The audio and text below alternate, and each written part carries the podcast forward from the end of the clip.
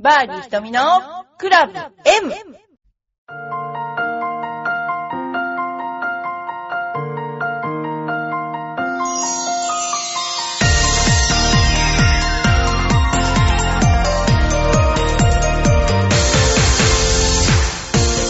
こんにちは。バーディー瞳のクラブ M です。皆さん、いかがお過ごしでしょうか？この2、3日、すごい寒いですよね。この間、あの、私たちが、あの、ラウンドに行った時には、もう本当に、ね、いつもだったら凍ってるような時間だったんですけども、あの、もう本当にね、氷とかそういうの全然なくて、えー、すごく良かったんですけど、この頃だと少し冷えてるから、あの、ゴルフ場によっては凍っている、あの、ことがあるんじゃないかなと思います。で、私たちが、まあ昔月齢っていうのをやってた時なんですけども、非常に寒いところでやるケースが多くて、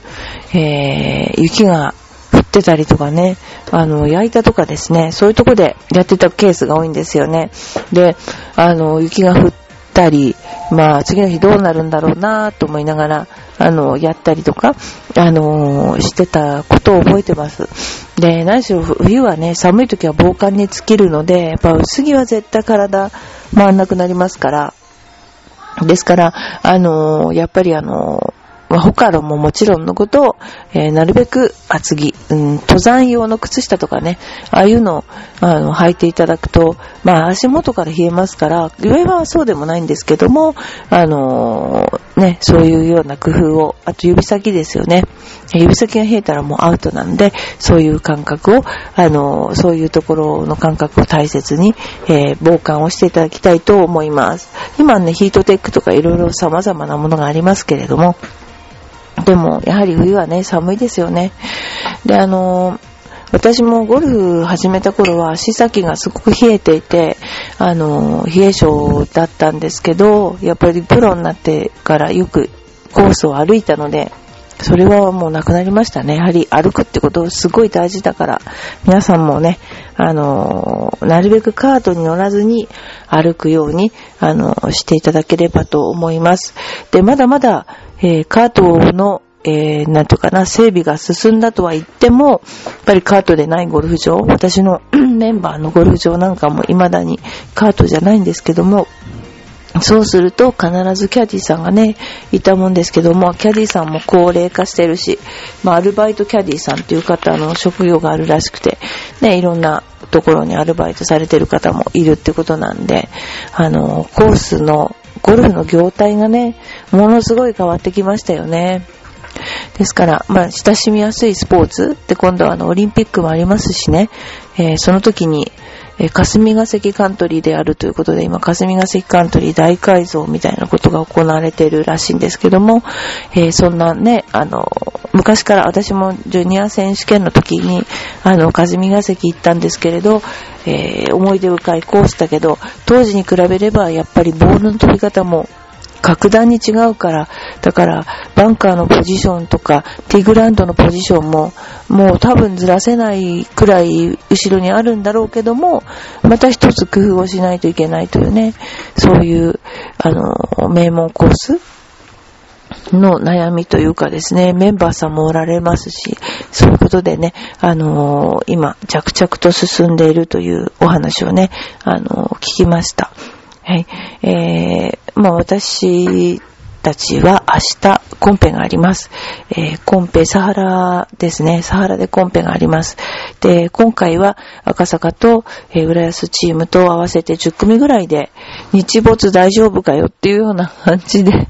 コンペをするんですけれども、まあ、このコンペは、あの、恒例の1万円コンペと言いまして、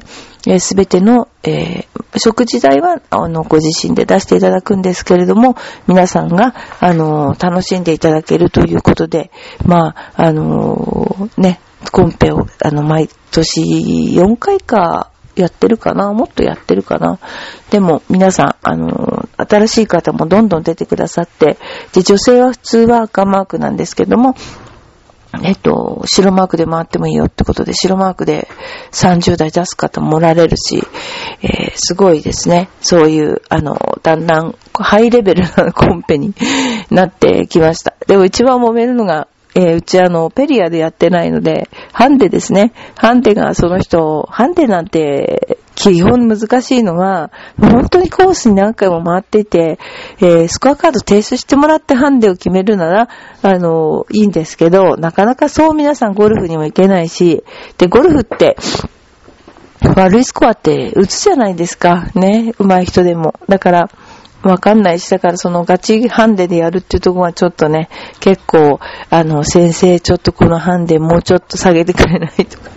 いろいろこう裏工作があるんですけど、まあでもあの歌手たちは自分たちの見た目で、えー独断と偏見で 判断してハンデを決めているので、あまりですね、えーまあちょっと厳しいかもしれないですね。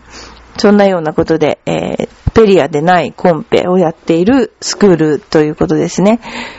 でも、あの、やっぱり一番、まあ、いろいろゴルフって、あの、楽しみ方ってあると思うんですけど、やっぱりジュニアの時は、あの、今難しいですけど、ルールとかマナーとかそういうのを身につけるには最適な、やっぱりスポーツ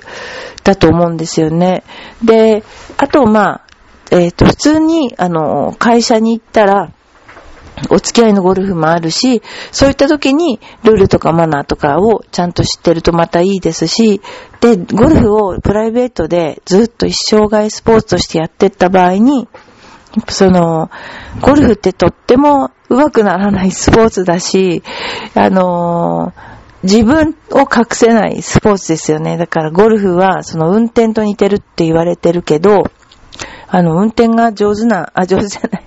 運転が激しい人はゴルフも激しいと。これもこれだけは隠せないというふうに、あの、言われていますね。ですから、例えばすごくおとなしそうな方でも、ゴルフをするともう全然違う。だから、そんなようなことを発見しちゃうスポーツですね。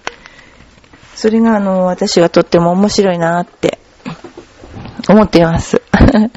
で、えっと、この間言ったかな、おすすめしたい本がああるんです。えー、これはですね、すべてが奇跡に変わるときって本なんですけど、これ私のところで今皆さんに売ってるんですよ。っていうのは、私あんまり人に物を売るっていうことに対して、したことがない。自分が本当にいいと思わなければしないんですよね。だけども、このマーク・フィッシャーという著者、この人は、あの、皆さん別のところでご存知だと思うんですけど、実業家であり作家。作品はカナダ、ドイツで広く読まれて、カナダ、ケベック州出身の人気作家の一人で、著作には全米ベストセラーとなった成功の掟などがあるというようなことなんですね。まあ、友達がこの翻訳をしてるっていうこともあるんですけれども、あの、その友達を介して、こういう本があるよって、この友達は全然ゴルフしないんですけども、こういう本があるよっていうことを言われて、これ読んだんですよ。そしたら、ストーリーはね、本当に単純で、えー、本当に、もうちょっと社用とかもうちょっと諦めかけたプロゴルファーが、えー、オープン競技の最高の、えー、試合で勝っていくっていう単純なストーリーなんですよ。だけども、この単純なストーリーの中に書かれているのは技術論じゃ全然なくって、なんていうかな、メンタルなんですよね、これがね。で、これは、あのーまあ、うちのインストラクターにも全員読ませたんですけども、まあ、自分のことを言われてるみたいだっていう感想の人が多くて、えー、これがですね、すっごい、あの、面白い。面白いし、勉強になるし、まあ、読んでこれを小説だと思って読むのか、それとも自分のゴルフに置き換えて読むのか、っていうことで、これすっごくね、勉強になりますので、ぜひぜひ、今売ってるかどうかわかりませんけども、えっ、と、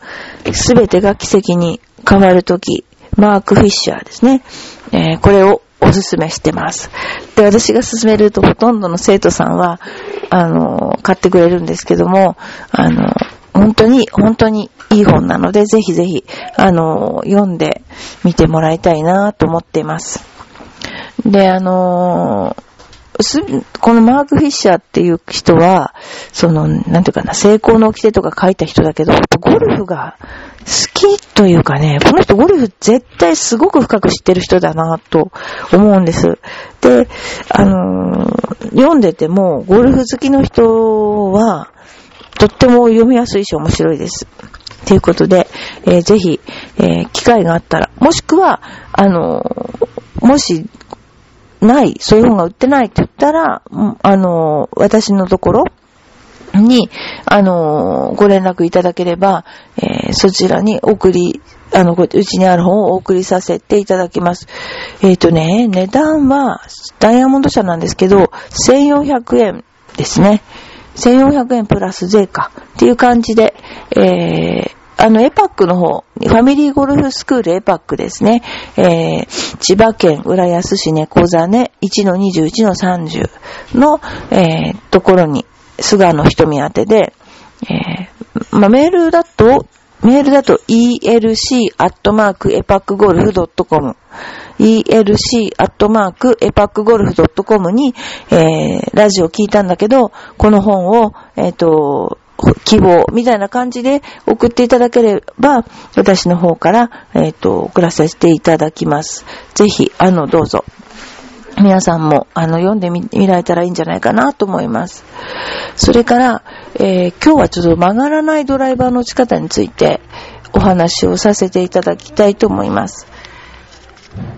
ま、ドライバーが曲がらないっていうのは皆さんの最高の憧れだと思うんですよね。特に男性の方はボールすごく曲がりますよね。で、あのー、私も最初の頃は、ボールはいくら曲がってもいいから飛ばせっていう風に習ったんですね。で、もう、それはもう言った通り、先生の言った通りみたいな感じで、まあ、すっごい曲がったわけです。で、曲が、先生曰く、飛ばないのを飛ばすっていうよりも、曲がっているのを直すの方方が簡単だっていう風に言うので、まあ、それを信じてぶっ飛ばしまくってたんですね。どこ飛んでてもいいよみたいな感じ。ないし振るっていうことで。だうちの生徒には優しく打つ生徒っていうのは一人もいないんじゃないかなって思ってます。で、基本それ試合のゴルフですから、優しく軽く打つっていうことは、まあ滅多にない、滅多にないというかな。全力を尽くして打つような感じのショットが多いわけですね。で、じゃあドライバーはなんで曲がるかっていうと、まず最初練習したての頃は、なるべく動作を小さくして正確性を求めるっていうようなスイングをどうしてもしがちじゃないですか。例えばハーフショットにするとか、えー、なるべく体の動きを少なくしたりしてやりますよね。で、それ成功するんですよね。ある一時期までは。で、またある時期に来るともっと飛ばしたいとか、そのもっとフルスイングきちんとしたいっていうような、体を全身使っていくようなスイングがいいというのは分かっていても、それをコースでやるのは怖いっていうね。やっぱりあの、体いっぱい動かして、これで果たしてボールに当たるんだろうかっていうような、なんて言うだろうな、疑問が湧くんですよね。そうすると、あのやっぱり小さいスイングにどうしても私が見るに、見るとお客さんのスイングなんかでもかなり小さいスイングに逆戻り、またゴルフをやればやるほど小さいスイングになっちゃうってパターンが多いんです。で、それって覚えてる筋肉の箇所が違うんですよね。で、覚えてる筋肉の箇所が器用な筋肉でうまく当てよう。要するに、お箸でも、えー、指の先の器用な筋肉で持って、お、お豆を掴むとかそういう感じですよね。だけども、ゴルフの場合は、全身の筋肉、特に背中の広背筋とかお尻の筋肉とか体の後ろ側の筋肉が確実に使えるようになって、そして回転運動ができるようになって初めて、ボールって曲がらなくなるんです。ちょっと考えてみていただくと、棒に、例えば昔、電電太鼓っていうのがあったら知らないと思いますけどね、皆さんは。えー、棒に例えば、えー、2本紐をつけてその先に、例えばですよ、なんだろうな、木の丸っこいのでもつけてもらったとしましょう。それをね、ブラブラ振ってみてください。遠心力で。遠心力でブラブラ振った時に、えー、紐がたわむような回転の仕方をしている。要するに、くるくる紐が、なんていうか水平に回んないような回転の仕方をしてるから球が曲がるんですよね。要は、軌道を自分で手で作っているから。手で作っているから曲がってしまうんですよね。で、この軌道を作ってるのは、あれなんですよ。あの、体幹なんですよ、基本。体幹が正しく動いてこそそういう軌道ができるわけですね。そうするとかなり大きいスイングになる。大きい筋肉を使ってスイングをする。そうすると、一番最初からそう習ってないと、苦労しちゃうわけですよね。だから、なるべく最初からそういうことを教える先生に習っていただいて、で、今日良かったから明日悪いとかではなくて、いつもいい、いつも言って、というようなことに近づけるようなスイングを作っていただければなと思います。で、そのことについてはね、また私の方も、あのー、いろいろと皆さんに告知していこうかと思ってるんですけど、そんな感じです。それではちょっとお便りを紹介します。ラジオネームよいこママさんありがとうございます。本当、ありがとうございます、よいこママさん。私はやっぱり、2児の母なんで、あの、こういうお母さんからのお便りも大歓迎。あの、実は、私仕事ですけど、あの、上の子が今大学の2年に、あの、アメリカから帰ってきて編入したんですね。で、あ、まあよかった、編入できて、編入試験合格したっていうのは去年のちょうど今頃だったんですよ。で、それで、それから次女が、あの、大学の受験をしたんですけれども、落ちて、それで、実はつい最近受かったんですね。で、これで二人とももう合格したから、分かったのにが降りたわっていうような感じ。もう、自分でなんか本当そう思いましたね。なんかもうそういうような、あの、あっという間になんか20年ぐらい経っちゃったみたいな感じですね。はい。よいこまもさん。ひとみさんこんにちは。8歳の長女が口が悪いです。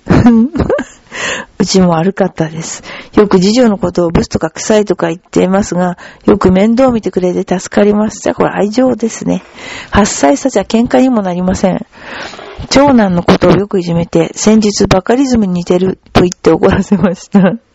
ひとみさんの家庭で兄弟喧嘩多かったですか？またひとみさんは誰かに似ていると言われたことありますか？あれ、うちの家族の、うちの、